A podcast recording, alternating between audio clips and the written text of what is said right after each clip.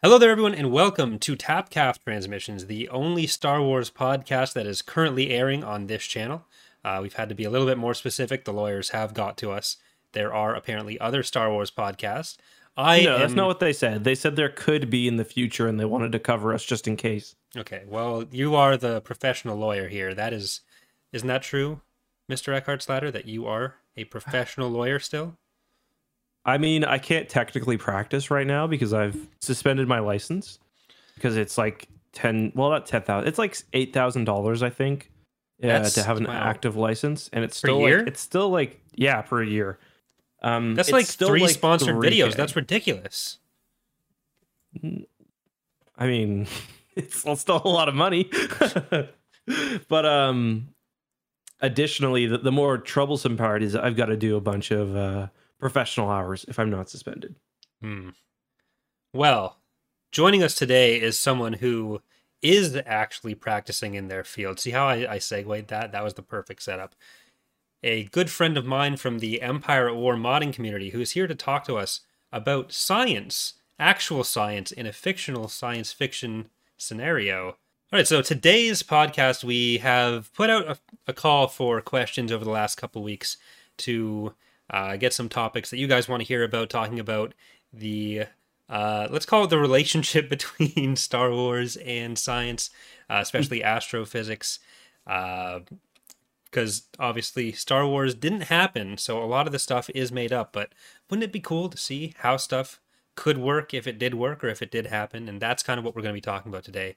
So, uh, do you want to kind of give some background on what you do or how you got into Star Wars, Bob? Andrew? Sure. Yeah. Um, so I'm currently working to simulate uh, the light from supernovae. So supernovae occur when stars explode.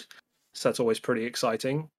Um, I've been looking at both uh, both types of supernovae currently in my work, Type One, Type Two. Uh, Which so one's that's cooler? when Sorry, continue. the, coo- the, coo- no, the cool, no, the cool, which one's cooler is a great question. The cooler supernova is probably I want to say Type Two because that's the one that can create black holes a bit more easily. hmm Um, but basically, the difference between them is whether they have hydrogen in their spectrum or not. And uh, there are some Type Ones that are from massive stars. It's it's a whole thing. The the classification systems in astronomy are ridiculous, but yeah, that's what I study: stars that explode. So, So- um, I was gonna ask, what's your day look like? Like, like what's a day in the life of an astrophysicist? Astrophysicist So- studying. I wake up, um, I get on the computer, I do science, uh, then I leave the computer and I go to sleep. But more seriously, most of my day at the moment is uh, is dealing with uh, managing uh, a research team. So Mhm. that's if any of you are undergraduates currently, I'm one of the people who tells you what to do. Uh, so I apologize for that Mhm. and uh, yeah, it's it, astronomy these days. uh, It's not people going out to to stick their eye to a telescope. It's very much sitting at a desk, working at a computer, and ideally getting data from telescopes. Uh, Waiting but for the email to come in about when you're going to get your data from the telescope. Precisely, yes. And then the other rest of the time is spent begging for money from the government. Right. I mean, so basically, what you're saying is you you're just playing Universe Simulator all day and discovering the uh, the hidden truths of the universe. Yes, I know I really sold it to everybody there, but it is really actually a very fun job. No, it sounds awesome. So what uh what would be the smallest projectile necessary to cause a star to go supernova? Could a sun crusher Small- exist? you really you wanted ever- to lead with that one. Have you ever seen Wow. any any of the supernova that you've studied? Have any have there been any that you suspect were made by an angry emo kid who just left Jedi school? I'm afraid I have to say no, but there are very there are some very strange supernovae that we don't really understand properly. Um, they have weird signatures in their spectrum of elements that shouldn't be there, or they have strange uh, information that, that that just doesn't really make much sense. And there, there are a number of classes of supernovae we still don't understand how they're produced at all, or how they're connected to um, other events. So one of the big things that I that I worked on as part of my uh, graduate school work was trying to understand which kind of stars produce gamma ray bursts, which are events that produce very focused, uh, high energy light in the form of gamma rays.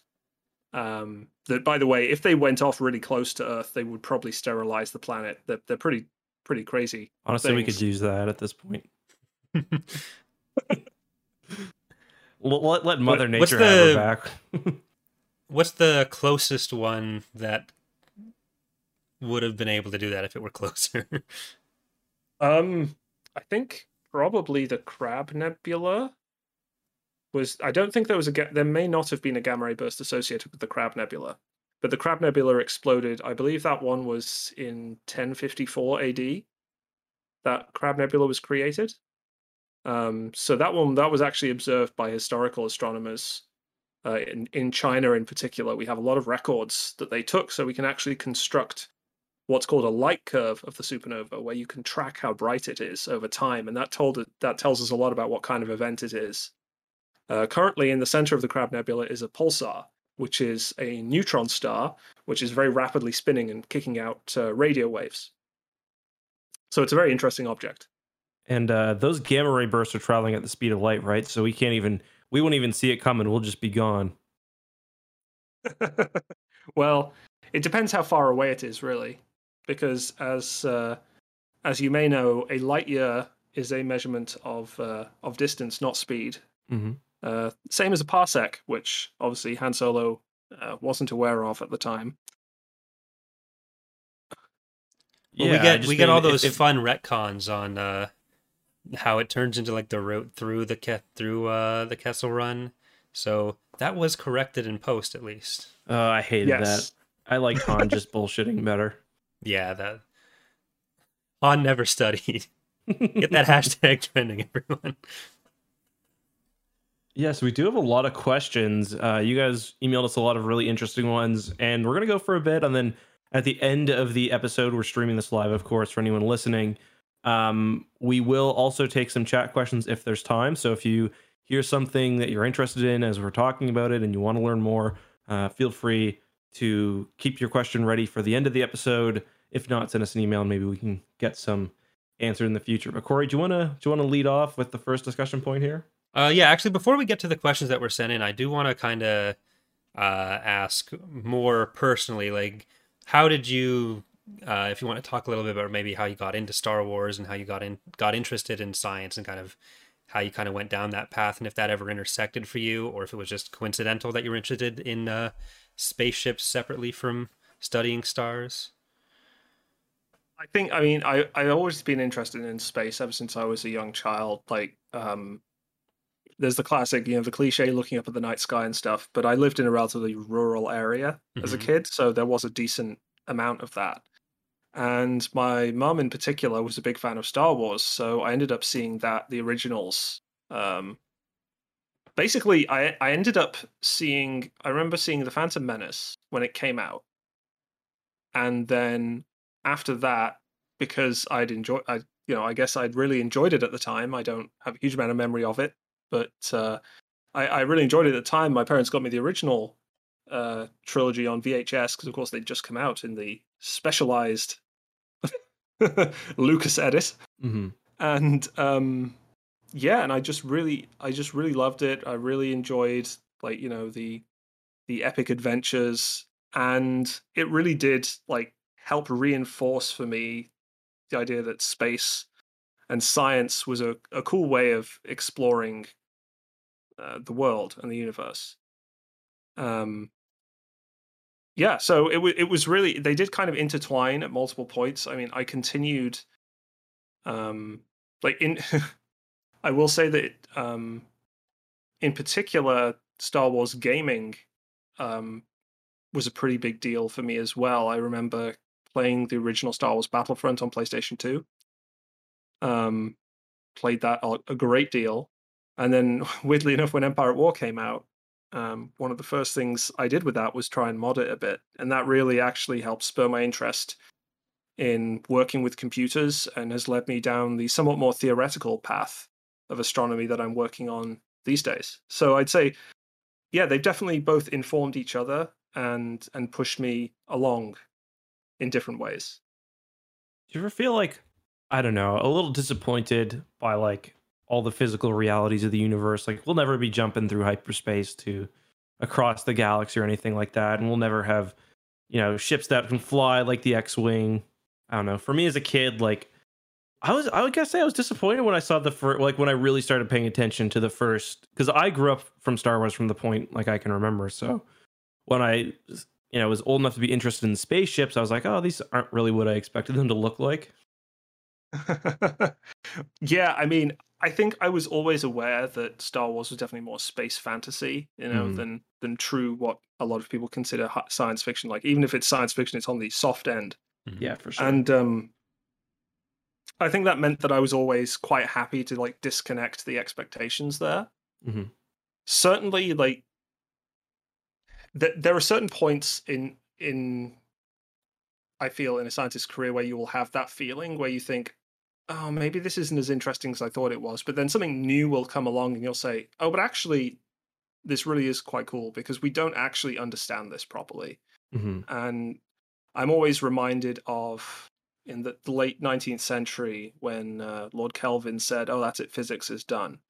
and then 20 years later, Einstein and um, relativity and then quantum mechanics came along and mm-hmm. completely, you know, completely almost like overnight changed the way we think about the universe and how we understand just basic things like matter and energy. Well, you're so, an interesting time because you're kind of you're kind of in the point where they're putting everything together. They're trying to you know unify the two major like remaining arms of physics. So is that something that like you study or you or like that you're interested in still or that it's cool to be a part of or do you like to stay in your your little niche i guess I mean, I'm pretty happy in my niche. I think things like the, the, the idea of a grand unifying theory is one that I feel is very um it's optimistic still. Mm-hmm. Definitely people there are still there are plenty of brilliant theoreticians who are making strides towards that kind of thing, but there are so many other questions that we still don't understand how to answer. Mm-hmm. Um like basic stuff like as I said, which when we see a star explode, how did it explode? Why did it explode? Mm-hmm. When like um we've only recently been able to properly capture neutrinos from the sun, which is something that was predicted like 70 years ago to explain how the sun could glow. So there's still loads of things that people can predict and people that need to that people need to investigate to really understand what's out there. And I think it's always nice to feel like you're contributing something to the kind of sum total of human knowledge. You know, that yeah. that's like one of those like overarching things where I feel mm-hmm. like, yes, maybe 10 people will read my published paper, but it's out there. People can read it. It's it's providing something to the community. And I and especially what I'm working on now, where I'm working on this on the simulation stuff, we we're, we're making it open source. Um, and the idea with that is that yeah, the whole astronomical community can use this tool and really push the envelope in their own work. And so mm. being able to contribute to things like that is really exciting. Mm. Yeah. Well, uh, you touched a bit on relativity there. I know that was something that Eck wanted to bring up because uh, what I wasn't relatively recently, but it's been established at least that uh, relativity does not exist in Star Wars when it doesn't need to. So mm. it could you even Talk. fathom like what an, a universe without relativity could look like? And give a brief rundown of what it means for for those who don't know. Yeah, of course. Yeah, relativity is it's it's not quite as difficult to grasp as quantum mechanics, I would say, but it's still an incredibly it, it it's a it's a theory that has extremely deep ramifications uh, for how we think about the universe and how we think about basic things like the forces that that act on us every day. So, the first thing I'd like to say that all the observations we continue to make continue to affirm the extreme precision of the theory of rel- both the special and general theory theories of relativity. We we get um, one of the classic observations is actually pulsars again. You can look at if two pulsars are orbiting each other, you can and so I'll roll back a bit. So pulsars are rapidly rotating neutron stars. So they're made of one type of elementary particle. They spin very rapidly. They put out radio waves at their poles because of their magnetic field. So we can detect these radio waves, and because they spin, if they are off axis to our line of sight, they essentially flash in a very Mhm. regular way. Uh, the woman who discovered these, uh, Jocelyn Bell Burnell, initially thought they could be aliens. Um, and unfortunately, uh, she's probably one of the biggest Nobel Prize snubs. Uh, they gave the Nobel Prize to her advisor instead of her because she was just a student at the time and a woman. yeah. Um, she's still alive. She still does incredible science. Um, but um, but these pulsars, what happens when they orbit each other is you can time the orbit incredibly precisely, and you Mhm. can see that when you do that timing, it follows the theory of general relativity perfectly down to down to extreme precision. You know, one in a million precision or more. Doesn't it And- help? Oh, sorry. No, carry on. I was gonna say, doesn't it help? Like, doesn't relativity help explain some of like the nuances of orbits in our solar system that like general mechanics Yes. can't? Yes, exactly, exactly. So there are two kind of main theories of general relativity of, of relativity that I mentioned. There's special and general. Special relativity is mainly concerned with what happens when the speed of light is a constant, which as far as we know it is. Mhm. And that has impacts on things like time dilation. Um, you get more massive when you go faster, weird like weird effects like that. And then the general theory of relativity expands that framework to describe the whole universe, and as a result, gives us the concept of what's called space time, which is essentially the idea that we are living in a four dimensional space, which is three dimensions of space and one dimension of time. And they are all one thing, so that if you move in time, and you can move in time and space simultaneously, but also separately. Mhm. So, if you remove those theories, yes, as you say, one of the things one of the things that relativity does explain is a thing called the uh, precession of Mercury. The um, the planet Mercury orbits the sun in such a way that it does it defies explanation through standard Newtonian physics, which is probably what you learned in high school. That's uh, GMM over r squared the, for the law of gravity. In in general relativity, you explain orbits through mass warping space-time. So when you the, the classic visualization is you put a bowling ball on a rubber sheet Mhm. And then you send marbles around it and the marbles follow the path.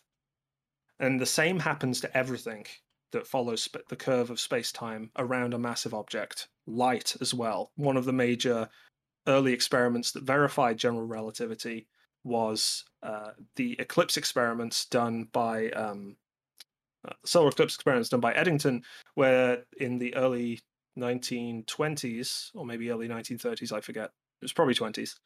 Um, they checked the positions of stars before and after an like during an eclipse, and they found that when the stars passed near the sun during the Mhm. eclipse, their position was was inc- was incorrect, but it was incorrect by the amount that general relativity predicted. Right. So if you remove all of that from the equation, you start to get very weird things happening. Like if you remove special relativity, the speed of light is no longer a constant. So light can speed up and slow down. Well, you can already slow down light, but light could go potentially faster. You could send photons at higher than c. And you get really weird stuff like um, you won't be able to explain certain phenomena. Like there are there are these jets that come from um, that come from galaxies where Mhm. the black hole in the center of the galaxy is kicking out material at a high high speed like about 95% of the speed of light but Mhm. because of relativity the angle at which the light comes to us means that as a particle moves along the jet it appears as though it's moving more like 6 or 7 times the speed of light Mhm. it's a really interesting phenomenon and um, if you look it up i believe it's called uh, no it's not relativistic blue shift there's another there's another term for it which I'll, but i can provide a link to the uh, to the paper about this stuff for later but um that kind of thing wouldn't happen. And in fact, probably what would happen there is these jets from galaxies would go faster than the speed of light, and they would essentially accelerate almost infinitely. Um, what happens is currently, if you accelerate something as it reaches the speed of light, it will slowly become more and more massive until it effectively slows down. Mhm. It, sl- it slows its acceleration and approaches the speed of light. But if you can go past that, you can just keep accelerating forever. So that means interstellar travel would be much easier because you could Mhm. just accelerate something and eventually it would be going fast enough that it could get anywhere within a reasonable amount of time. Right. So relativity like is is often used as sort of a in science fiction. Like you see an interstellar special relativity that play with it a bit, like when they're at the black hole and the the shifting time depending on how close they are to the, to the mass. But in in you know a lot of softer science fiction like Star Wars, right? They just ignore it and they let like Star Wars has faster than light travel. It has faster than light communication. Um, it, it's just not even really a consideration. Um, Exactly. Though though it's interesting that that still uh, certain predictions of relativity are included in Star Wars, like black holes. Uh, Corey mentioned this, bef- and, and I had a quick chat with Corey about this before we started the Mm. episode. But black holes existing in Star Wars implies there is some form of um, space-time singularity, because that's what a black hole is. It's essentially a situation where you have uh, infinite density, mhm. and that creates such a deep well in space-time that not even light can escape. In Star Wars, for that to be the case, because light can go almost arbitrarily fast in a world without relativity, then these black holes in Star Wars must be even well. The thing is, for a black hole to exist in Star Wars, there must be some form of space-time warping because you cannot make a massless particle like a photon, which is what light is made of. You cannot cause a massless particle to be affected by gravity because it has no mass. The only reason that light is affected by by heavy masses is because they bend space-time. So for a black Right. hole to exist in Star Wars implies there has to be some form of space-time. So, but, maybe it's just that space gets bent by black holes in Star Wars, and time isn't actually affected. it does kind of seem like that's more how it leans because I know uh, something that we've spoken about before as well is that in a lot of situations, uh, black holes in Star Wars just work by vacuuming up stuff and not really having an impact on anything around it either. Uh, the Dovin basals of the Yuuzhan Vong, where they kind of just act as shielding, absorb things, and then disappear, Mhm. kind of work more in that way. and you can blow them up. yeah. So you're Yeah, I saying that suppose- Dovin basals aren't aren't possible, apparently? I would say that they would be technologically speaking uh, a challenge, un- as, as a bit of an understatement. But the idea of the idea of small black holes that you create and then just and then become destroyed is not completely unreasonable. One of the big hullabaloos about um, about remember- CERN yeah, I remember this. So about CERN, when they put the Large Hadron Collider online, people were terrified they would create a black hole and it would suck the whole Earth in. But even if they created a black hole, there is a process called Hawking radiation, discovered by Stephen Hawking, or postulated by Stephen Hawking. I don't know if it's been empirically observed yet. But Stephen Hawking has postulated that black holes radiate very, very slowly. They radiate long wavelength light uh, in the form of essentially infrared radiation, so like heat, heat Mhm. radiation essentially. And that very small amount of radiation essentially causes the black hole eventually to evaporate because they're losing energy, and energy equals mass under relativity. So as they lose energy, they lose mass, and eventually they effectively evaporate. And very small black holes made with very little mass will therefore evaporate very quickly under Hawking radiation. So even if CERN did create a, a, a tiny black hole by smashing protons together, which is very unlikely, um, it would evaporate almost instantly and leave nothing behind except a few photons. Hmm. so How oh, yeah, so does Dovin Basal could create a small black hole in that sense. interesting? It's, it's crazy that, like, I know Stephen Hawking and others did a lot of work around black holes, but it's crazy that Einstein kind of just, what was it, like early, like 1908 or something, kind of just you know nailed this shit out and just it ended up mostly being correct. Yeah, the the creation of the of these theories of general and special relativity is certainly something that I I recommend anyone read books uh, about Einstein's life and how he came up with this stuff. It's very impressive.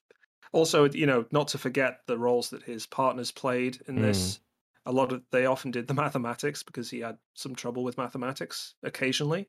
Not Yeah. as much trouble as people like to say he had, Mhm. but still, he did have he d- he was not working entirely alone on these things, and other people had come up with ideas to describe space time. In so, for example, um, there's a thing called the Minkowski metric, which is a stand one of the standard ways you describe space time as a set of small pieces. If you've done calculus, they're infinitesimal pieces, but you can describe space time with these metrics. And this metric, the Minkowski metric, was actually something that was created before Einstein used it to help describe space time. It was actually created by one of his professors. So, yes, the man was definitely a genius, but hmm it's always important to remember that none of this science comes from a vacuum. Right. Especially that's even more true nowadays. I work in a team of about 30 people working on uh, on the stuff I do. And you look at the collaborations like Large Hadron Collider, if you ever see any of the scientific papers, generally the first two pages are just filled with people's names. hmm With the hundreds and hundreds of people who've worked on these experiments, building them, testing them, designing them, running them, interpreting the results, and writing the papers. It's just it's Um, it's crazy to me as somebody who's not scientific at all. Like I only understand some pop culture science, like how much of we should get him on the podcast, Einstein. Can you, I think I've got got him on Discord. Oh, uh, Justin, uh, I have some bad news about that. I'll tell you after the show. Okay, thank you. like I, I was I was reading about how there were even parts of his like equations that he thought were mistakes that would end up kind of reveal. Ah, like, yes, I can, I can talk about that. I can talk about that a little bit if you like. Yeah, yeah, please do. Um, so, over the last probably 20 years, uh, there's been something of a revolution in cosmology. Cosmology has a lot of revolutions because cosmology is very poorly understood. But the general idea is that um, basically before uh, before we started looking in more, looking at more detail at distant galaxies, we didn't really quite know how fast the universe was expanding. Um, we had a good idea from stuff that Hubble had started in the in the late 1920s, um, but since we've had more powerful telescopes and more deeper surveys, we found actually that the universe is not expanding uniformly; it's expanding in an accelerating manner. So mm-hmm. it's actually expanding faster and faster. That means that there has to be a force putting pressure on the universe to make it expand faster. Space time has to be being pushed by something for it to expand faster. And because if it was just the Big Bang that initially causes an expansion and then that expansion just continues because nothing stops space time Hmm. except more space time. But if that was the case, you would expect essentially a constant acceleration, or sorry, not a constant acceleration, a constant expansion rate modified by the shape of space. If space is flat, it's constant. If space is closed, which means you can think of it as a sphere, a closed space time means if you drive around it, you'll come back to where you started. It's very weird. it's like a very, very balloon, right? Yeah, yeah. In in that what in that case, eventually, uh, the the space time will start to collapse on itself, or an open space time, which is what we seem to be in, which is shaped more like a saddle, where Mhm. everything just continues to accelerate further and further apart. And this actually, Einstein originally put in something called the cosmological constant because he liked the idea of a steady state universe.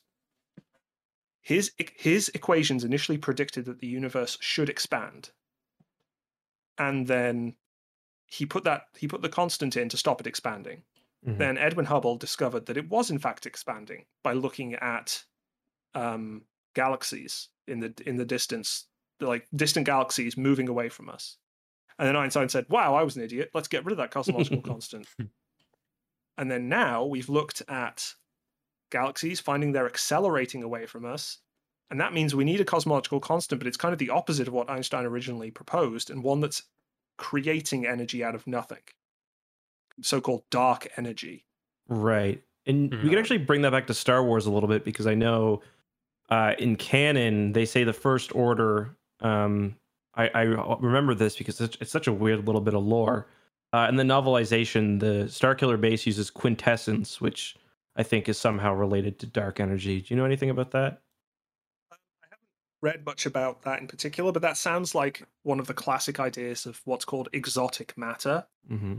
And dark energy, like we understand so little about it, aside from the fact that it presume it like it needs to exist for our theories to make sense. Um, it being a kind of exotic matter isn't unreasonable, and I can talk a bit more about exotic matter in a little while when we get into some stuff about hyperspace. But um, basically, the idea of things like exotic matter, matter is usually they'll have something like negative energy mm-hmm. or some other really weird properties. They'll be incredibly massive particles, that kind of thing. Um, so yeah that kind of thing is interesting it's interesting that that seeps into pop culture over time mm-hmm. and it it doesn't help when astronomers pick names like or cosmologists pick names for things like dark energy um or like on the other pri- end like quarks or oh, like oh, yeah. the subatomic stuff that always yes, are the funniest yes. names so quarks like... quarks are actually named after a line in a poem i believe that a particle physicist thought was quite nice yeah i think i um, heard that on the radio So do you think do you think that harnessing dark energy, I, I like there that's a pretty common thing in science fiction. Is that a is that a good way to, to power your weapon? Do you think? Because it's like a is it some hidden source of energy throughout the galaxy waiting to be tapped into, or what? It's not completely it's not completely unreasonable, but the thing with dark energy is even though it makes up something like seventy five percent of the mass energy kind of content of the universe, according to our calculations, it's spread out throughout the universe. So it's incredibly low density. And that's another thing we can, if we want to talk about Star Wars asteroid fields and the like. Like mm. the hmm. reality is space is very empty mm-hmm. and incredibly low density. And even things where you're like, wow, that's a really dense part of space are incredibly localized and um, very small in comparison to the rest of space. Space, to quote Douglas Adams, space is unimaginably big. Mm-hmm. And being able to kind of collect enough of that energy to do something with it would be very difficult. And you probably would need a planet-sized thing to do so. So I feel like the movie maybe takes away from that when it shows it's just sucking up a star. I don't know. Mm. yeah, because that's just fu- that's just fusion power at that point. I think they yeah. got that from watching uh, Spaceballs because I think the vacuum does that as well. Yeah, it does. but but I guess if we do want to get into the first of the email questions, because a lot of this does kind of tie into uh, mm-hmm. uh, talking about hyperspace and asteroid fields, which are probably some of the bigger topics we were asked to talk about. Uh, but our first email here asked a few questions.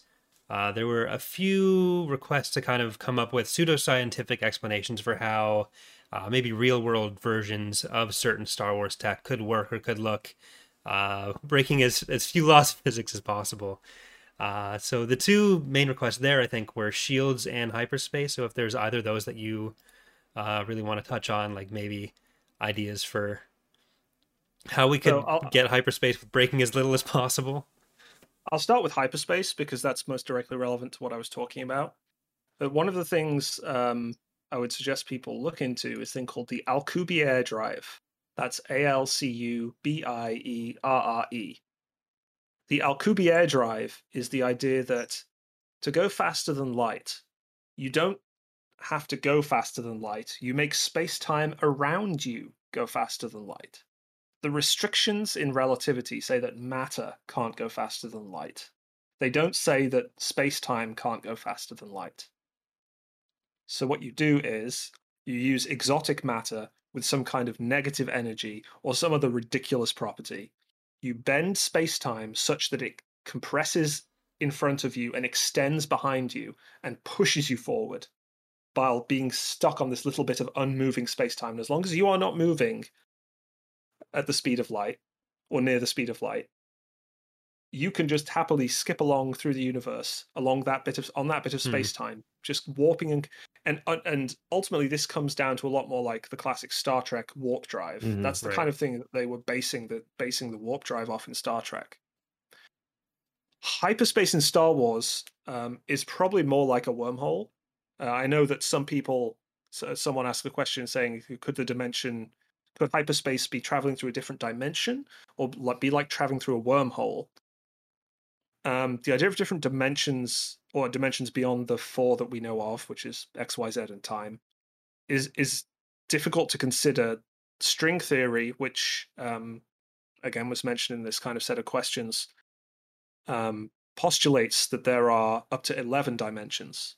However, all the dimensions above the ones we see are actually kind of contorted and crushed down onto themselves so that at every point in space time, in our space time, at every point, for whatever value a point has, which again, I can talk about quantum mechanics a bit later as well. Mhm.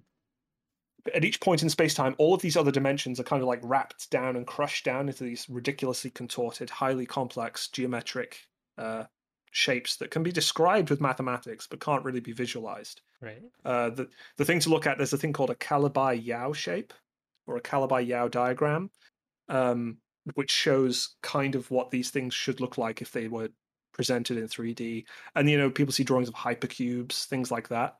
Hypercube. That sounds Hmm. cool. Not a great movie. four-dimensional cube. I I heard because I, I was listening, we have got a, a a astrophysicist on my local talk radio station who comes on every couple of weeks to talk about stuff like this, and he kind of just he mentioned how kind of modern views of string theory they have like the strings kind of folding into themselves, so not particularly useful for you know any kind of long distance wormhole interdimensional travel. exactly. They're more like instead of strings, they're more like little donuts. Right. And they vibrate and oscillate and create all the science and particles that we know of, but you can't really do much with them. Um, the other option that's a bit, a bit more like hyperspace is a wormhole. Wormholes are something that's postulated and possible within general relativity. Instead of using other dimensions, essentially what you do with a wormhole is you bridge space time in a more direct manner. You make a giant hole at one end with uh, some horrible exotic matter. You make a giant hole at the other end with some exotic matter, and that bridges the gap.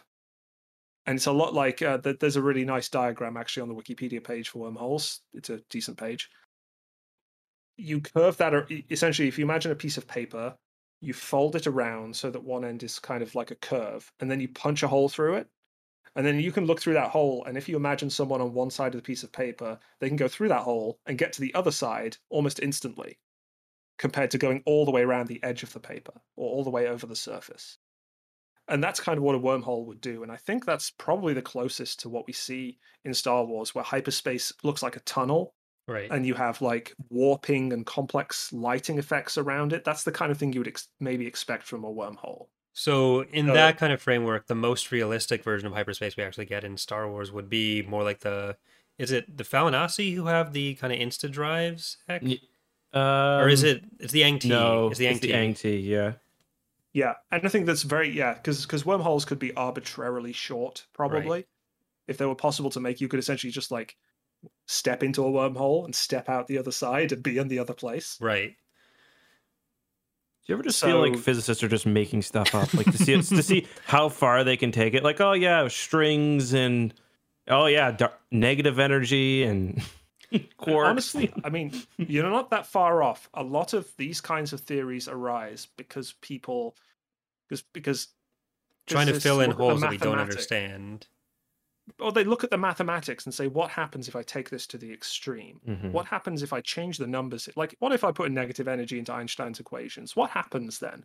And then you try and understand what the equations are telling you, and that's like the the core of theoretical physics is really looking at the mathematics and trying to understand what happens when you push your mathematics to the extreme. Mhm.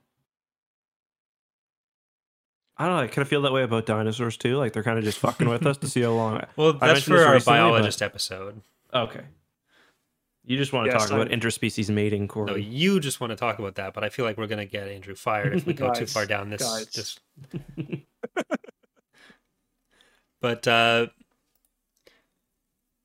uh, yeah. So I I can go on to shields now because I, ha- I I Oh, did do you a little bit have? of I, w- I didn't want to force you to talk about shields because I feel like that might be uh, a little bit more outside of your specific area.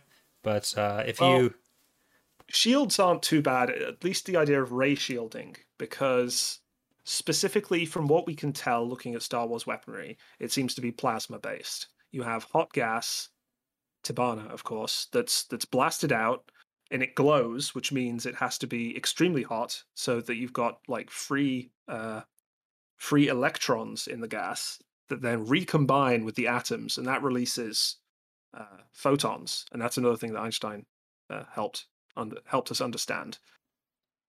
And so, if we're seeing light coming from these things, they have to be really hot, and they're probably ionized, and so they're probably a plasma. And the easy way to stop a plasma in its tracks is use magnetic fields, because if you have a charged particle, they, it experiences the Lorentz force in a magnetic field, which causes it to follow the magnetic field. And that kind of thing is why we have the aurorae on Earth, Mhm.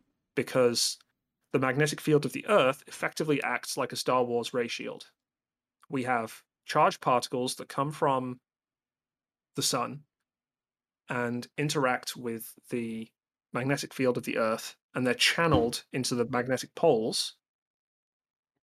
And as part of that channeling, you get the aurorae because these particles are basically dumped at the poles, and then they just bounce around in the atmosphere and cause a bunch of chain uh, chain reactions, So- essentially, that create photons and light.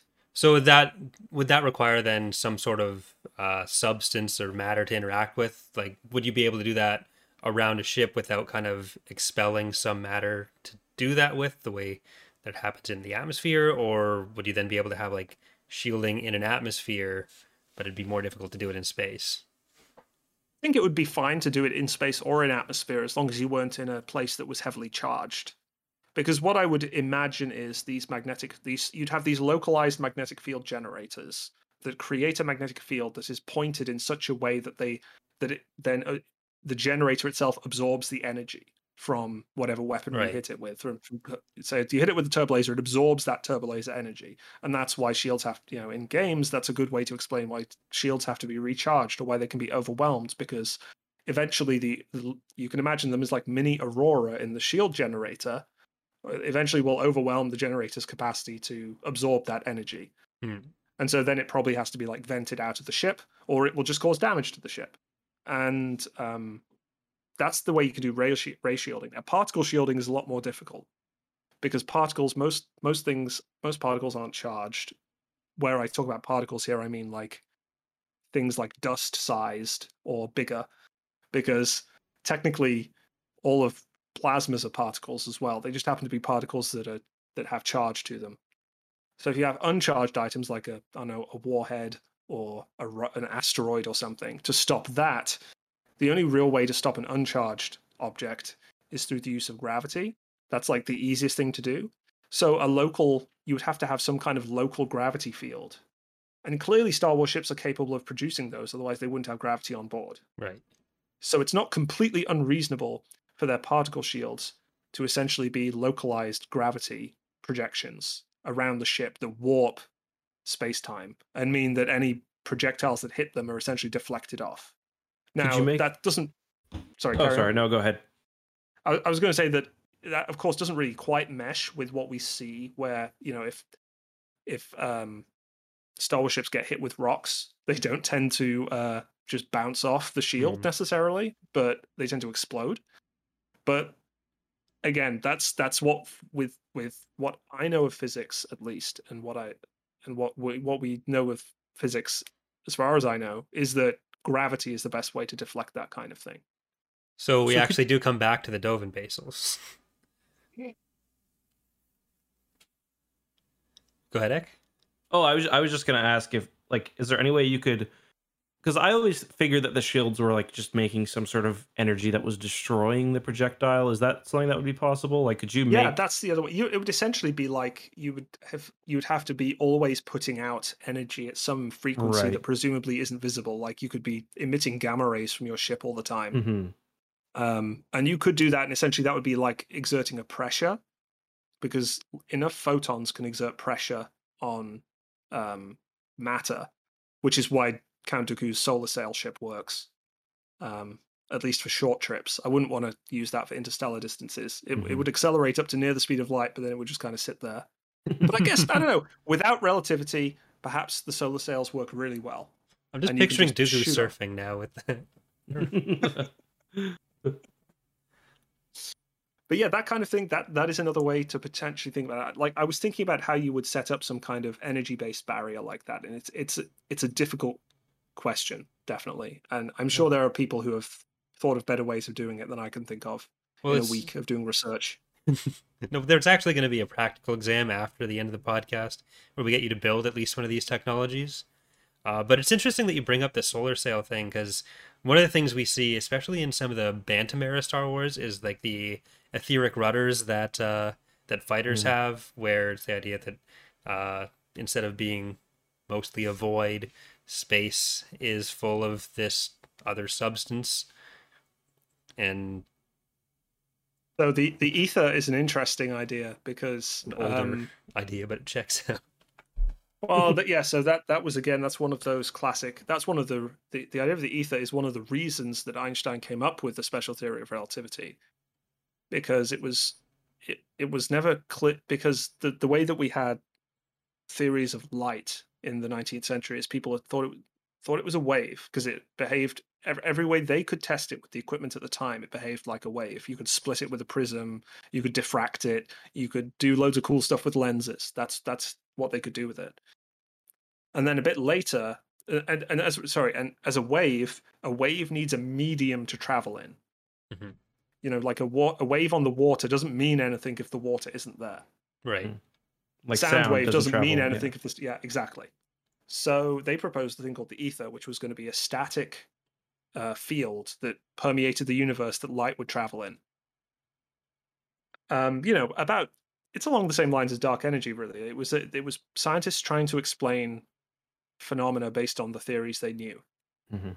and so people tested the for the ex- you could test for the existence of the ether because if the ether was a stationary field as the earth moves through this through space you should see the effect of the ether on light because it would compress the light waves as you move towards the ether and rarefact them as you move away so a guy called two guys called michelson and morley set up uh, an experiment where they shone light at right angles and they found that no in fact there was no ether or at least no ether like they could explain Mhm. because um, they found that light did not, in fact, change based on the direction the Earth was traveling in.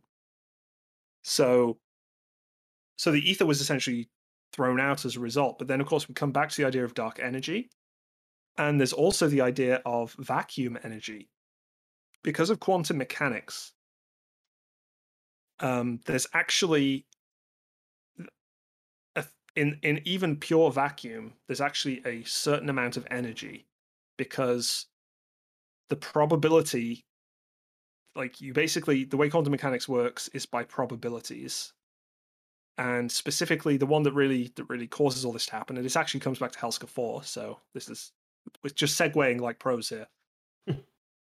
But um there's the heisenberg uncertainty principle in quantum mechanics which states that you can't know both the position and the energy of something perfectly. You cannot know them Mhm. both at the same time. The more precisely you know the position of something the less precisely you know its energy and vice versa technically it's position and it's like energy and uh, position and momentum but position and energy are fine. So essentially in the vacuum because there's always like a slight probability like no one no one's observing the vacuum. So according to the copenhagen principle which is another whole or the copenhagen interpretation which is a way of looking at quantum mechanics which essentially says that when you look at when you observe something you measure when you measure something essentially it appears where it is. Like Mhm. that's the kind of schrodinger's cat thing uh, which i won't go into because that's a whole other can of worms or boxes of cats. But Mhm. basically you get this vacuum energy as a result of this uncertainty. And that's actually been measured. You can actually put two plates in perfect vacuum and they will get slowly start to get pushed together by the pressure of vacuum energy. It's really weird and creepy. Um so having some kind of like rudder which could like move you around in said vacuum energy is is another thing entirely because these energies are so tiny Right. um Yeah, yeah, it, really microscopic it feels but more like it- Star Wars is just treating it as like a Jello's in space, and that's Yeah. why you have drag and stuff like like in atmosphere kind of behavior. of in course and that makes and and it makes complete sense because star wars is ultimately based on um, World War. Busters and World War II Mhm. and, and Vietnam movies Mhm. and that kind of thing. Yeah. So from that point of view, it makes complete sense. And arguably, you could say that in Star Wars, sure, the vacuum of Star Wars isn't really a vacuum, and um, you can there is you know speed limits because of drag, and there is essentially like atmospheric style maneuvers you can do. But then I guess I would ask why isn't the X-wing a lot more aerodynamic and why are its wings just Mhm. rectangular uh, instead of producing lift? But Because it's and cool. how does the yeah it, well, exactly and ultimately that's where most of this comes down to because it's cool um I, I think definitely that bantam era stuff is is kind of reaching and it that's the kind of case where i think it's not worth trying to explain something Mhm. and just go with it because because it is cool.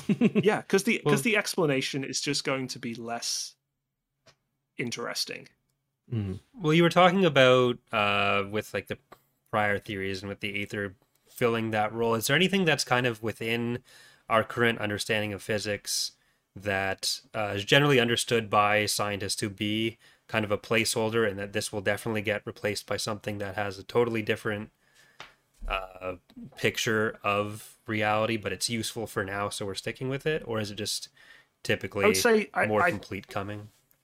personally, I would say that dark energy and dark Hmm. matter kind of fill those roles, but I don't know. Like that's just from my perspective, Right. where most of my interaction with those theories has been was when I was an undergrad. Um, I ha- if I read the papers in more depth, I'm sure I would appreciate the theories more. But definitely, I, I should note the only reason they're called dark is simply because they don't emit photons, and we can't observe them as far as we know right now. That's the only reason they're called dark. It's not because they're spooky and weird. It's just because we can't observe them, which is in and of itself kind of spooky and weird, but for different reasons. Um, Yeah, like, I physical doubt there's anyone like working in their field that's saying like this is all just pointless, but just the idea that they're working with a a much more incomplete picture of kind of that subfield of whatever they're doing, with an understanding that they're kind of at the at the basement or at the ground floor of what their field is. yeah, I, I think for me the prime ex- the, one of the prime examples of this, weirdly enough, is gravitational waves. Hmm. Why why is gravity such a weak force? Can you go? Can you tell us right now? Give us the scoop. Oh god, I mean that's a whole no, I can't give you the scoop because no one knows. Like that's a whole other like people have conjectured that there are multiple universes that are connected to ours and that's why Right. gravity is so weak because it can leak between universes. Just wild things like that. you that. just making stuff up.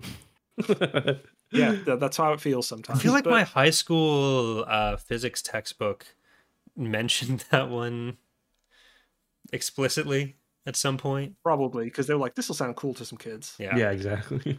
Well, one of my favorite examples that my high school teacher gave when talking about like the probabilities of everything, he said, theoretically, there's a probability that all the air in this room could just jump into that corner. It's not going to happen, but that is technically Yes. not impossible.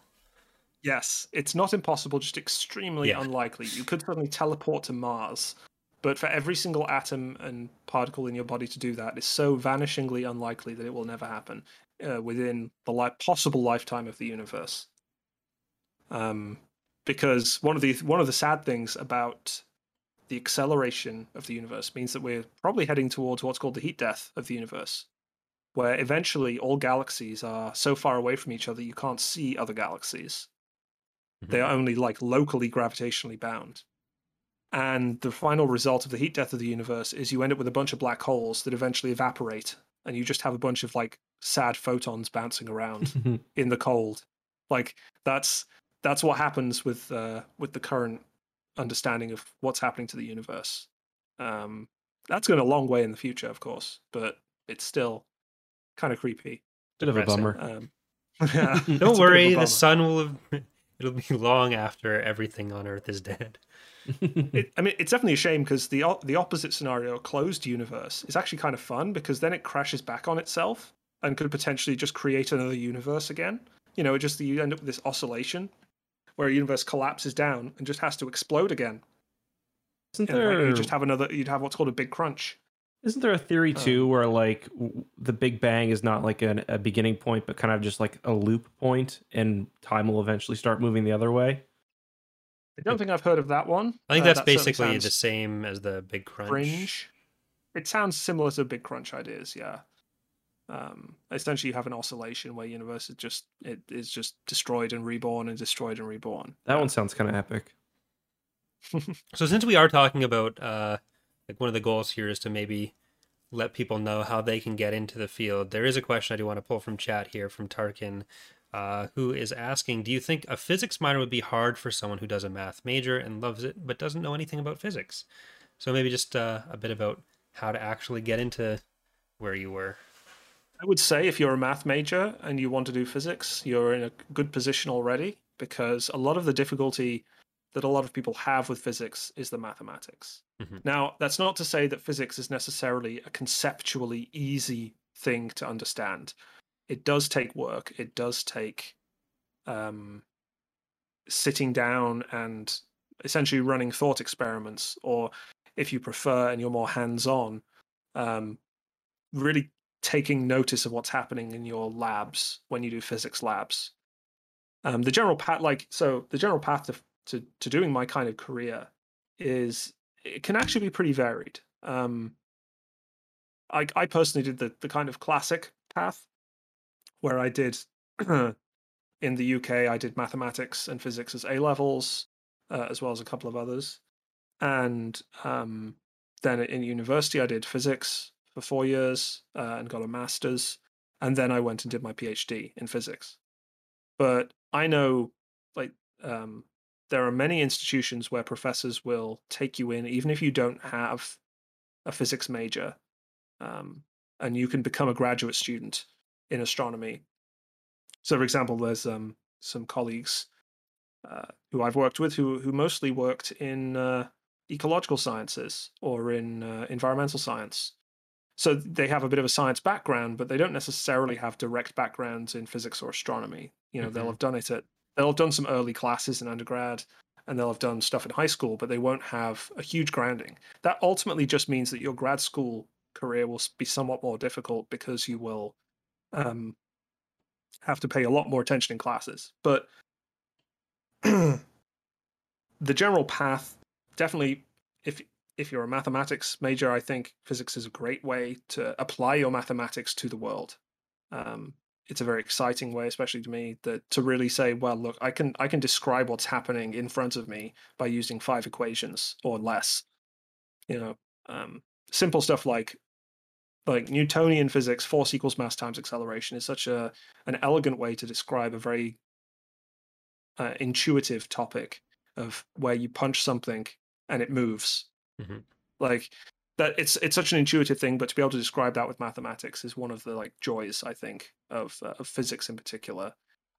Um, definitely moving from like I will say like if you want to go into research physics or research astronomy, you do have to go to grad school. And the path from there, the typical career path, which is I will say very difficult. It's it's not an easy path. Once you get to graduate school, you may find that it's not for you, and that's completely fine as well. Uh, the skills you will have will be very useful in in many other fields. But once you've gone through graduate school, the typical current the current path is you will do one or more postdoctoral research positions, which is what I'm currently doing. I expect to be doing what I'm doing for another two to four years, depending on how well funding goes.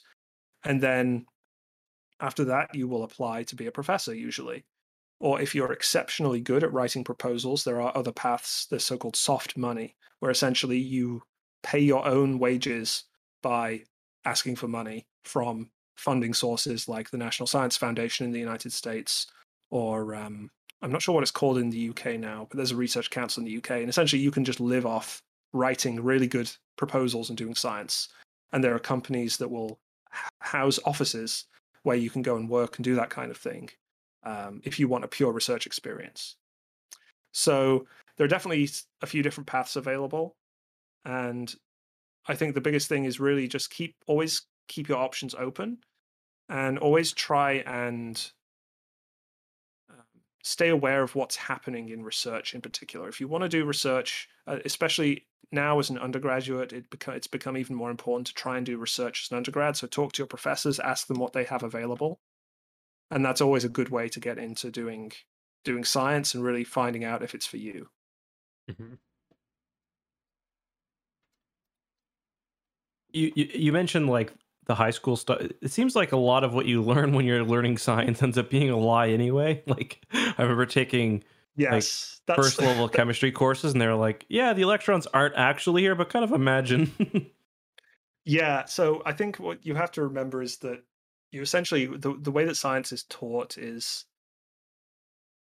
as you get further and further into it, it makes a little more sense as to why science is taught to people in such a way because kind of conveniently the way that science in general has evolved through history is that simpler con- concepts have become more complex. Mhm. So as you go through science in your career, you in, in your especially in your academic career, you will essentially go through what scientists did in history, where you start out with the most basic stuff, like you sit in a bathtub and water is displaced, and then you get to the stuff where an apple falls from a tree, and then you say, yes, all these electrons are like little bullets going around a, a Mhm. ball in the middle.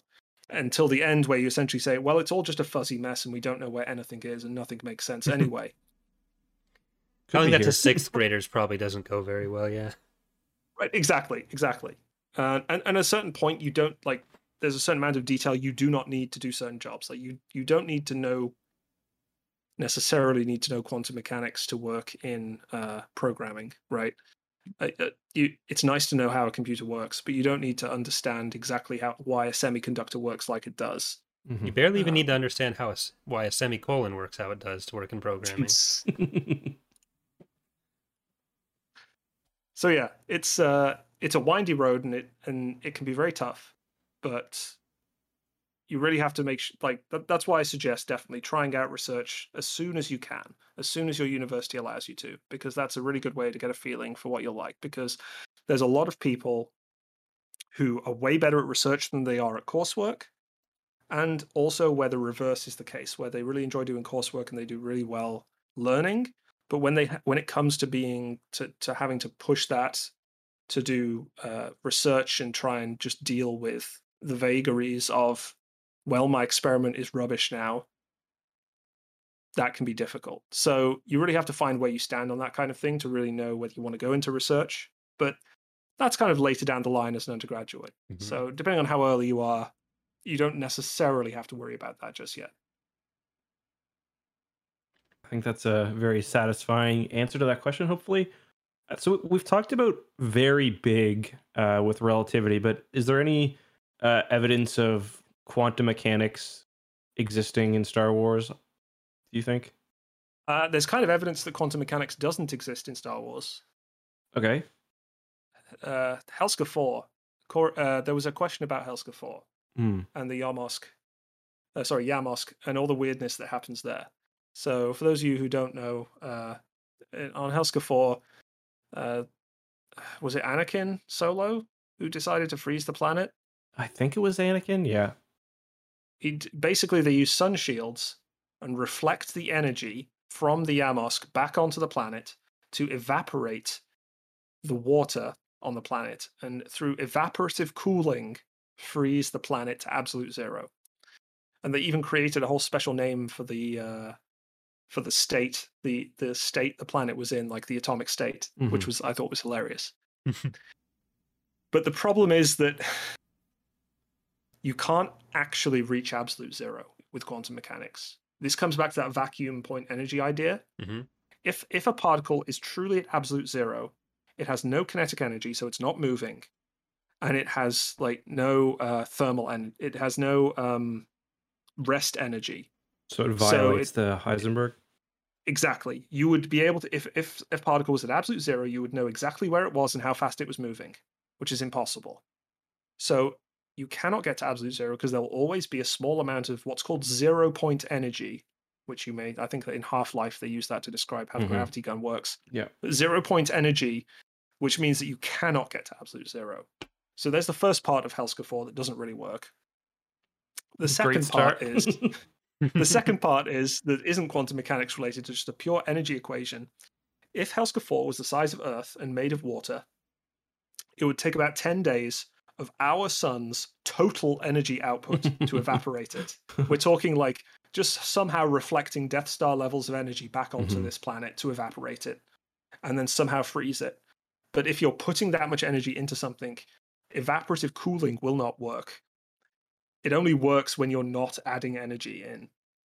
The reason evaporative cooling works is your is energy is being taken away Right. through the process of evaporation via endothermic uh, reaction. So essentially, heat has to be put in for it to like heat, heat is taken out of the system as it goes. Right. And if you're putting that much energy in, you might as well just blow the planet up, right? Exactly. So that's why Helska 4 does not quite work. Um, as far as other quantum mechanics examples in Star Wars, um, I don't know if there really are any. I think in general, uh, Star Wars tends to stick to big picture stuff. There Mhm. aren't. It's not like say Mass Effect where you have the entanglement uh, right. The communications. FTL, yeah. Mm-hmm. yeah which is which which is a reasonable actually one of the more reasonable ways of having instant communication is by using this process called quantum entanglement where you essentially it that one's a whole other kettle of fish that i don't fully understand is very weird and makes no sense i recommend finding a book about it if you're interested but Mhm. that's one of the slightly more reasonable faster than light things in a in a sci-fi universe um Do you think Luke was using quantum entanglement to uh, appear on Crait in Episode Eight? i mean if the force is quantum entanglement sure that's because think that's the I- one I- that I remember seeing when when that movie came out. It's just like he's just he's just using the Force. it's Yeah. not science. You're it's ruining magic, it. It's magic, guys. It's Yeah. magic. It's okay. It's okay. Like that's the one thing you I do want people to take away from this. It's okay to just say it's magic sometimes. And that doesn't detract from how fun Star Wars is. But if you do find a lot of fun in picking apart these things, then maybe you should be an astronomer or physicist or some other kind of scientist because that's the kind of attention to detail and curiosity that really helps drive you through a career like this. You need to have that drive, otherwise, it can be very difficult. So, yeah. Um, do we want to move on to some more of the questions? Yeah, Uh, sure. yeah, we've talked a fair bit about the uh, the shielding, so maybe we should talk a little bit more about the uh, the actual weapons and energy yields was something that was uh, brought up, I think, in a few emails. So mm-hmm. just how much energy? Star Wars nerd question. Yeah, the energy Yeah. levels given for uh, Star. I think you called these the Curtis Saxton questions uh, for Star Wars technical oh commentaries God. but uh, yeah, so like stated values for how much energy is actually put out by some of these things and how that would uh, how that would interact. So yeah, I think I, I called it the Curtis Saxton uh, questions because if you go on his technical commentaries, you search for Curtis Saxton technical commentaries, you'll find a wonderful website with lots of it's a it's a lovely like it's like going back to the '90s in web design. It's brilliant, Oh, and you'll find lots of very nice um, discussion about the technicalities of Star Wars from the from the perspective of an astrophysicist. And I, I strongly recommend you read that because it is fun reading.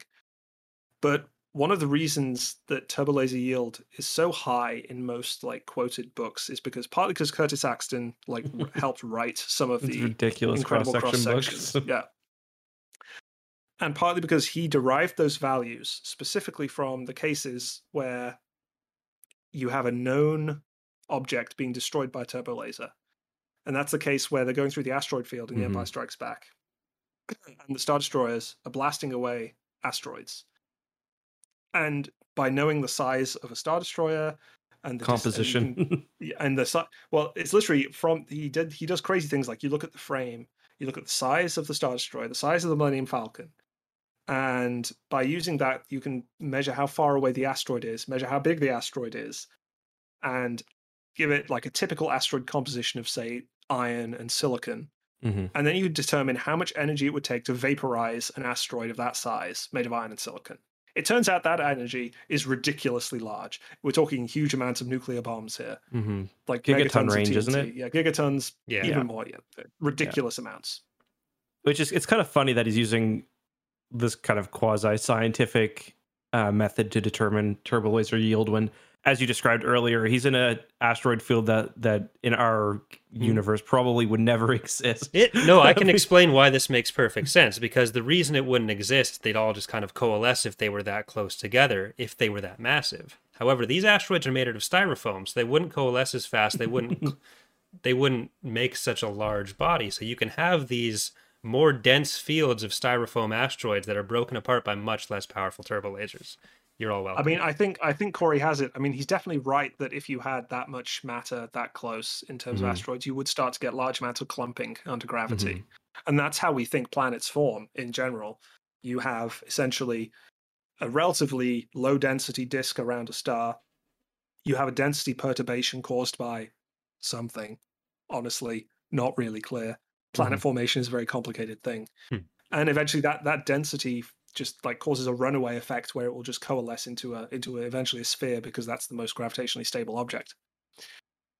But going back to turbo laser power, ultimately, I think if we assume that Curtis Saxton's numbers are correct, the easiest explanation is simply that turbo lasers can be whatever yield you want them to be, Mhm.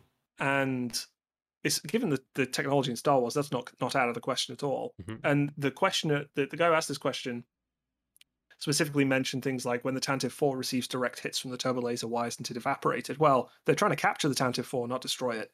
Mhm. Um, and when Kanan is driving through uh, planetary bombardment in Rebels, Mhm.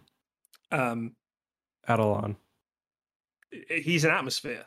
So it seems likely that, it, and in fact, it's guaranteed that plasma going through atmosphere will lose energy because atmosphere will get in the way. It will have to ionize the atmosphere as it goes down, losing energy. And by the time it hits the ground, it could conceivably have lost a decent amount of energy. Now, realistically, if you were bombarding a planet in that way, you would probably want to be running your turbo lasers at the ridiculous max energy, and it probably Mhm. wouldn't matter. But there's always the power of plot. And in this case, I would expect these turbo lasers, if you wanted to estimate the energy, would be more on the range of what you would expect from a typical Earth based artillery piece or Tomahawk missile. So about a kiloton of TNT effectively being blown up around. That's the kind of, you know, it's the kind of thing you see Mhm. in modern warfare movies or or whatever. Yeah. That Kanan's kind of right next to them. yield. Yeah, Yeah. exactly. He gets thrown by one and he's fine. Well, he is a Jedi, so Yeah. I, the I Force think is his ally. Curtis Saxton also gives the uh like turbo lasers a, a light minute range too, which I would I'd be really interested to see the explanation for that, given the fact that you can they move slowly enough that you can track them across the screen as they move. Yeah, um, Do you For them to have subscribe to the range- uh, to the lasers are light plasma or light with a plasma tracer? Then Um, I would definitely say that lasers in Star Wars are not stimulated emission. they are d Hmm. almost certainly plasma. There's no because just the way they the way they work, the explosions, Mhm. what we know, uh, unless like even the thing is even when you launch a single photon from a laser, which is possible, that, that people have made lasers where you can fire a single photon, which is a whole wave particle duality thing, which is another quantum mechanical thing Mhm. you can fire a single photon and it doesn't look like a single little blip of light going through partly because light is incredibly fast but also because that's just not how that's just not how it works i think plasma is definitely especially because there's there's gas involved in the in the other suit the Mhm. other explanations for turbo lasers and lasers they mentioned Tibanna gas you have a gas technically that gases are used for lasers because what you will do is you stimulate the atoms in the gas to all uh, become ionized to the same potential, then they all drop that potential, and that kicks out photons of all exactly the same energy. And that's how you can have a focused beam of laser light. But plasma just makes so much more sense for the shape of them. Like, really, though, for them to have any range at all, what they would actually have to be is some kind of solid bullet inside that has a magnetic field to contain the plasma because otherwise, as soon as you fire plasma out of something, it would just dissipate because all of the particles in there are um, the electrons are going to just join with the atoms and for uh, join with nuclei and form at neutral atoms. They'll emit light. And you, essentially, you would just see a puff of light, and then it would just be gone, like if there wasn't some kind of containment field. the destruction of Alderaan would look pretty weird, I guess, in that. Well, uh, the the Death Star, that one is a classic laser beam, and that's a laser beam in the classic sense. And if we want a quick segue back to asteroid fields and planet destruction, because Corey, I know you were interested in this Mhm. idea. Um, in the case of the Grey, in the case of Alderaan, that really comes down to how much force was involved in the explosion. According to Curtis Saxton, the acceleration of the debris from Alderaan was so fast that there wouldn't be anything left. It was all going at thousands of kilometers per second. Um, and it was greatly exceeding the escape velocity of Alderaan. So these pieces, that's like if you st- sat on a rocket and just got flattened to the floor and blasted off, and just well, you'd be dead to start with. But you were just shot off so fast, you know, you end up in the moon in, a, in a couple of days. But um, if you if you give the Death Star a slightly more reasonable energy yield and a slightly and a much lower escape velocity, uh, sorry, a much lower velocity for all the parts, you could conceivably have a debris field from Alderaan that would be stable up to about the point the Millennium Falcon gets there, and there would be an asteroid field. Now, would it be stable for decades? Difficult to say. I don't know the actual timescales for planetary formation that would kind of cause these things to collapse in and on itself, but I'd say it's unlikely that it would be stable for the kind of time that it's stable for in Legends, because the graveyard is still a thing all the way out to the Vong War, right? Yeah, I think they meet there during the. Vong War at one point. Yeah. And There's still like the freighters flying around in it, waiting for Yeah. Tycho Mhm. Celchu. Yeah. Yep.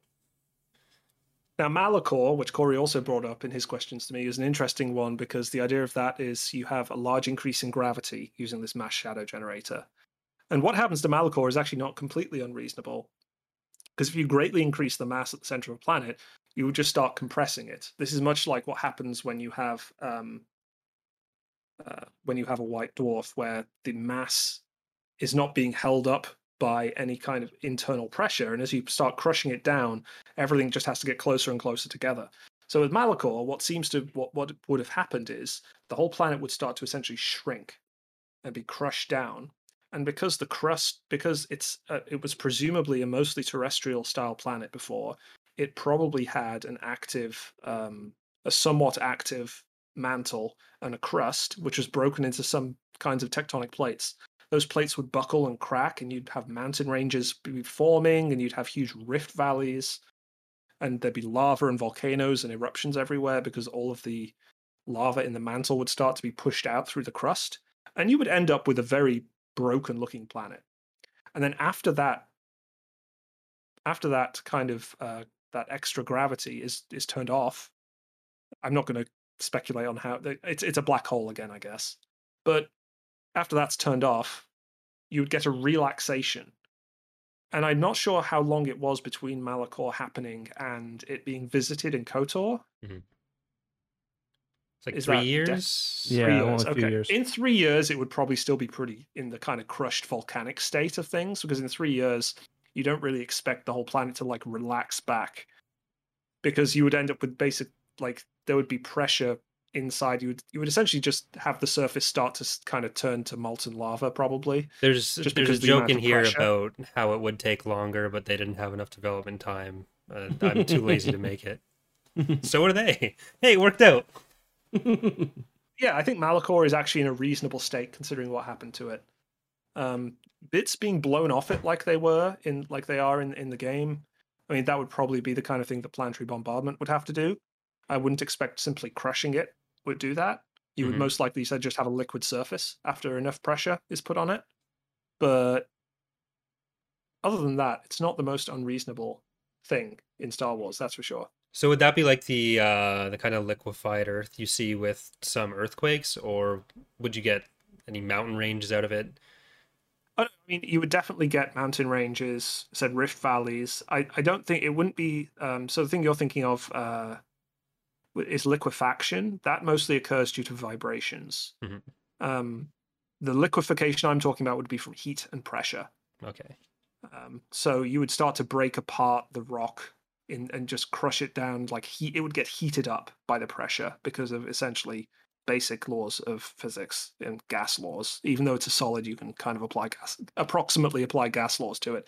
It would get very hot and become liquid, and you would start to get like parts of it would be liquid, parts of it not, depending on how long the mass generator was Mhm. turned on for etc., etc. It would be a very traumatic experience for the planet and everyone on it. Not for long though.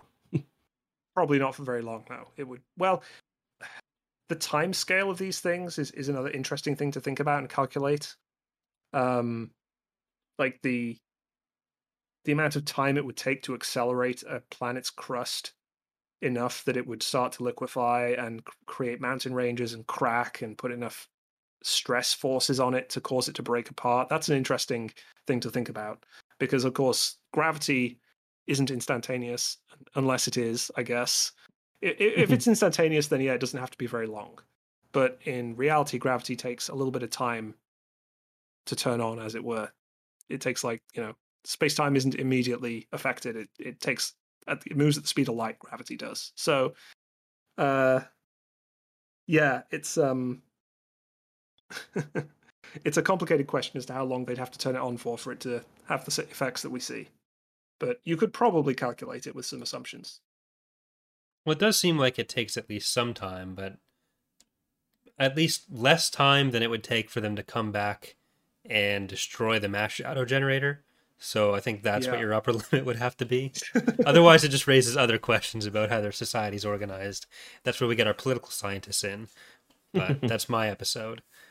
But oh, I did mention there was a political science question. Um, I believe. Uh, do you think modern technology that it would be entirely possible to successfully clone a human, create millions of copies, while at the same time creating a fake war to overthrow democracy and replace it with an empire? That would move actually one... at the. We call that the Twitter constant in uh, political science. you just have to put out enough fake memes, and people will just jump on board that. So that's how Palpatine rose to power through fake memes. Oh yeah, he was he was well known as a shit poster. okay, uh, so is there anything else we want to discuss? Do we want to get? I, I've got a little bit of time. If you guys have time, we can go to audience questions for maybe fifteen minutes, if there are if there are any. Uh, yeah. If you want to take a look at chat and see if there's any that catch your eye, I'm gonna take a look again at the emails that we had in our chat as well as check the actually do you want to check the the inbox maybe one last time yeah, I'll do it now. So I think we, even if we didn't bring up each individual one, I think all the points that were kind of brought up in the in the emails we got were pretty well touched upon. Mm-hmm. Um, uh, we covered that drift question. There's nothing really new since we started recording. Um,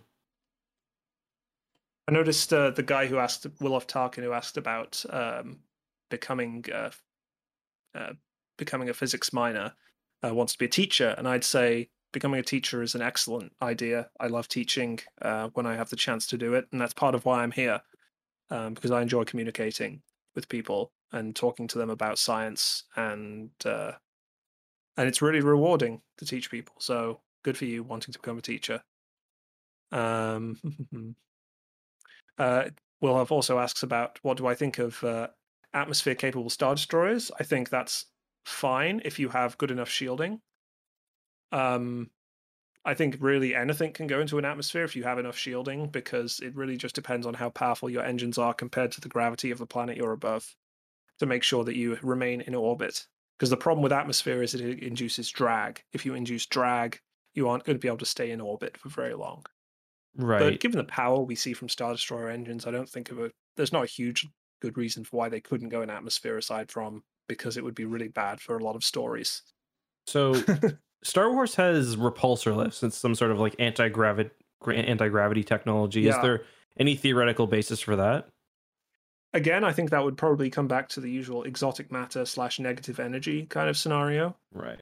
Um, where essentially to have that kind of repulsive force, you need something that is pushing in some way and, and negative energy is good for that because it has negative mass and, and a lot of other weird properties that mean you can do that i mean essentially what i would consider star wars repulsor lifts to be is the opposite of again whatever gra- internal ship gravity they use you, you, you invert that technology and instead of attracting it repulses and ta-da repulsor lifts hmm.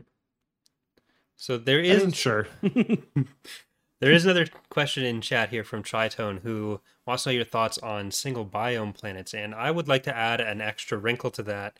Is that would a, a binary system if you were to somehow have a if you were to have a habitable planet in that, would the fact that there is a binary like two stars or maybe maybe even more suns, would that be something that you'd expect to impact life on that planet in a significant way?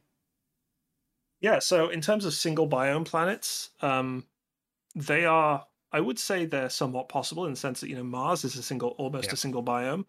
Uh, Single biomes that aren't boring. Mean, Tatooine's a single biome that's kind of boring, but a forest, a planet that's entirely forested, isn't completely unreasonable. You just have to have it close enough to its star where you wouldn't be able to have uh, water ice at the pole at the in the cold regions. And then even then, even with some amount of water ice, it would be still reasonably valid to have a, fo- a completely forested planet because plants are incredibly versatile and aside from the equator potentially being too dry or too hot, I couldn't think of a good reason why you couldn't have an entirely forested planet. Now, would it be the same kind of trees and the same kind of plants all the way across? That's very unlikely because certain adaptations are good for certain climates. Like Mhm. Endor wouldn't necessarily do very well as a planet covered with sequoias. But on the other hand, it's a moon, and moons would have very, very different um, kind of timescales of seasons and seasonal change because it depends how fast they're orbiting their planet and how fast that planet is orbiting its star. Mhm. That would really affect the seasons on on Endor in particular. You could have an entire like decades of dark season if the moon was orbiting its planet slowly enough. Now, Endor's really seems to be really close to its gas giant. I should say Endor is the gas giant, of course, it's the forest moon. But the forest moon seems to be very close to its gas giant, therefore it's probably orbiting quite quickly. So they wouldn't have extremely long dark periods. Mhm. But there's a whole load of questions about the rotation rates and stuff that would affect that.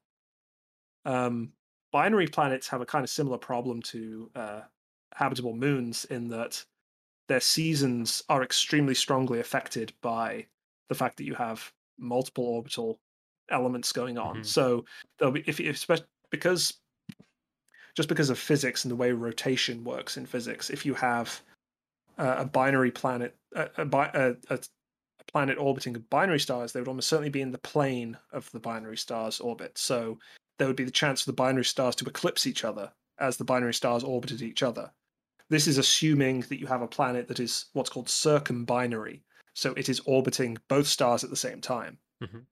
Um, in that case, you essentially get quadruple seasons because there'll be times where both the stars are putting light onto the planet, times where only one star is, and times where the other star is. And if the stars aren't of equal brightness, you'll have difference. You'll have like a ridiculously hot summer when both stars are shining on the planet.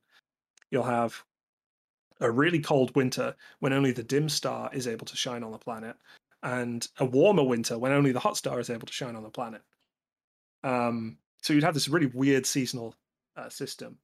The other way you can have a binary star system is actually by having um, the planet orbit just one of the stars in the binary.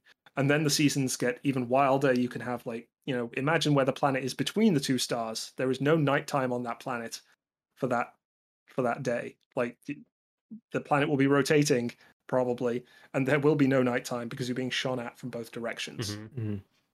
Mhm. so um, there would be some very strange if life evolved on planets like that they'd have to have some very strange cycles you certainly wouldn't be able to have typical sleep cycles um, depending Oh. on the length of the year and so on Probably just born with sunglasses on, if I'm being honest.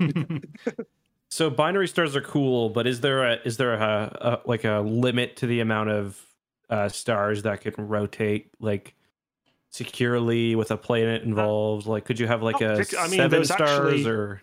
i believe there was a system discovered recently that has now i don't think it has any planets discovered with it but there was a sextuple star system Hmm. which is like i believe it's two sets of binaries orbiting another binary um which is pretty wild to think about it, the, the the problem is that the more large massive objects you uh, you add to the equation that are orbiting each other, the, the less stable it becomes. Mhm. Um, th- there's a classic thing called the three the three body problem. When you have one object on its own, it's fine. When you have one object orbiting another object, it's fine. When you have three objects, you start to get chaos involved Mhm. and perturbations that become very unstable very quickly. See And one just get like ejected or Yeah, exactly. So it's been very, very difficult for scientists to simulate how planets could form under those conditions. And that's actually one of the biggest problems, I would say, in planetary science at the moment. Really understanding how planetary systems like like our solar system can be stable over a long enough period of time for, say, life to evolve. Mhm. With binary systems, do you typically see uh would you be more likely to see stars that are of equal brightness or of significantly different sizes and brightness? What would be kind of the more Um, common the mean system? Well, the mean. Uh, I'm just going to drop a paper in chat, which is actually pretty interesting. Tells you about season, uh, like the amount of light that you would get for a s- planet orbiting a binary system. Um, but for uh, for like really the the average star is a red dwarf on its own, which is dim. It's it's lives for billions and billions of bi- it lives for hundreds of billions of years potentially. They're they're dim. They're boring. They're basically a bit heavier than Jupiter, just heavy enough to burn uh, in nuclear fusion. Um, in terms of binaries, I believe the majority of binaries are relatively similar in mass and type, but you only have to have a small disparity for there to be a big effect later on. So the stars that so as part of the supernova work I do, I study binary stars, and in particular, very massive binary stars. You wouldn't want to planet around those because they put out huge, huge amounts of UV radiation and might, you know, you'd, you'd have to have a ridiculously thick atmosphere to be safe from the UV radiation from massive stars. They also don't live very long. They will explode a supernova in on the order of hundreds of millions of years rather than billions of years. So what happens if those two stars are slightly different ages? One of them will evolve further and become a, either a red supergiant or a um, what's called a Wolf-Rayet star, and they essentially they they swell to gigantic sizes and they will actually start exchanging mass with their companion. Their stellar winds will interact and that can cause x-rays to be created. You don't want to live in one of those systems. They're really cool to study but they are not somewhere you would want to live that's for sure. Um, just based on what i know of stellar populations though the most like the average binary system would probably just be two stars somewhat like our sun Mhm. um, so you would get some interesting seasonal effects and again, you would still have evolutionary difficulties where later on, if one star becomes a red giant first, which is what our star will do, become a red giant, not a red supergiant, just a red giant, and it'll swell out to about the the orbit of Mars. When that happens, again, obviously there will be some problems. Uh, you will start to get mass transfer between the stars. Weird stuff will happen, but people on planets will be having a much worse time just because of the red giant at that point, and they won't really mind about what's happening to the other star in the system. That sounds very pleasant. So that's you need SPF at least 30 for that. I, I would say so, yeah. Being consumed by a red giant. um I I think that's pretty much all the time we have. Is there anything else you wanted to add, Corey?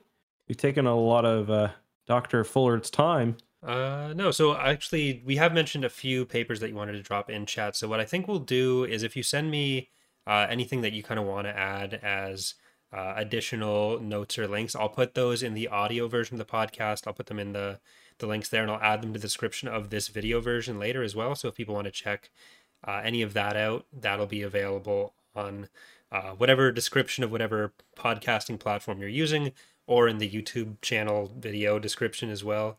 Uh, but is there anything, any other topics you wanted to uh, just get to at the end here before we go, Andrew?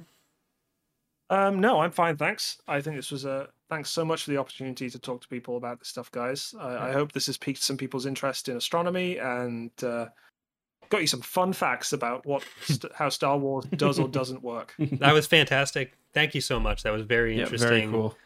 Uh, I'm sure a lot of people will find that both very interesting and very helpful if they want to get into the field. Uh, but is there is there any pluggables you want to plug of your own Um, or professionally or Anything you want to draw attention to? You can follow follow me on Twitter at astrofullard. Um, I mostly just retweet other people, but sometimes I tweet about my own work and about other general science topics. Obviously, subscribe to Thrawn's Revenge on uh, on the Mhm. workshop because I write mostly AI for that. So if you lose, you lost to me. Uh, if you win, I had nothing to do with it. Um, and uh, I guess Phoenix Rising as well. I work on that mod, though not as much recently. I should get back to that. But yeah, I, I think that's everything. All right. Well, thank you again for taking so much time to come and talk to us laymen's. Uh, thank you also. I just want to I want to give a special thank you to Mr. Eckhart Slatter for behaving himself this episode. I know You're lucky. was I'm very happy with that. Yeah. Uh, Corey, you're just as badly behaved as me. Come on. you're I'm an We're enabler. like the we're I'm an like the enabler. twin- You're the you're the problem. No, okay? no, no, no, no. We're like the binary star systems that are ejecting our bullshit into each other for everyone to watch. I don't want to hear anything else. All right. Well, we won't plug Mario Kart this time because that's what we're doing after this. But thank you again, Doctor Evil Bob the Bob. That that's been the hardest part for me is uh, deciding what to call you in any given moment. But hope you've all enjoyed this. Uh, maybe we'll have you back on again sometime to get to maybe some of the questions that we didn't have time for. If there's any more questions, if you're interested. And bye, everyone. Bye. Good night.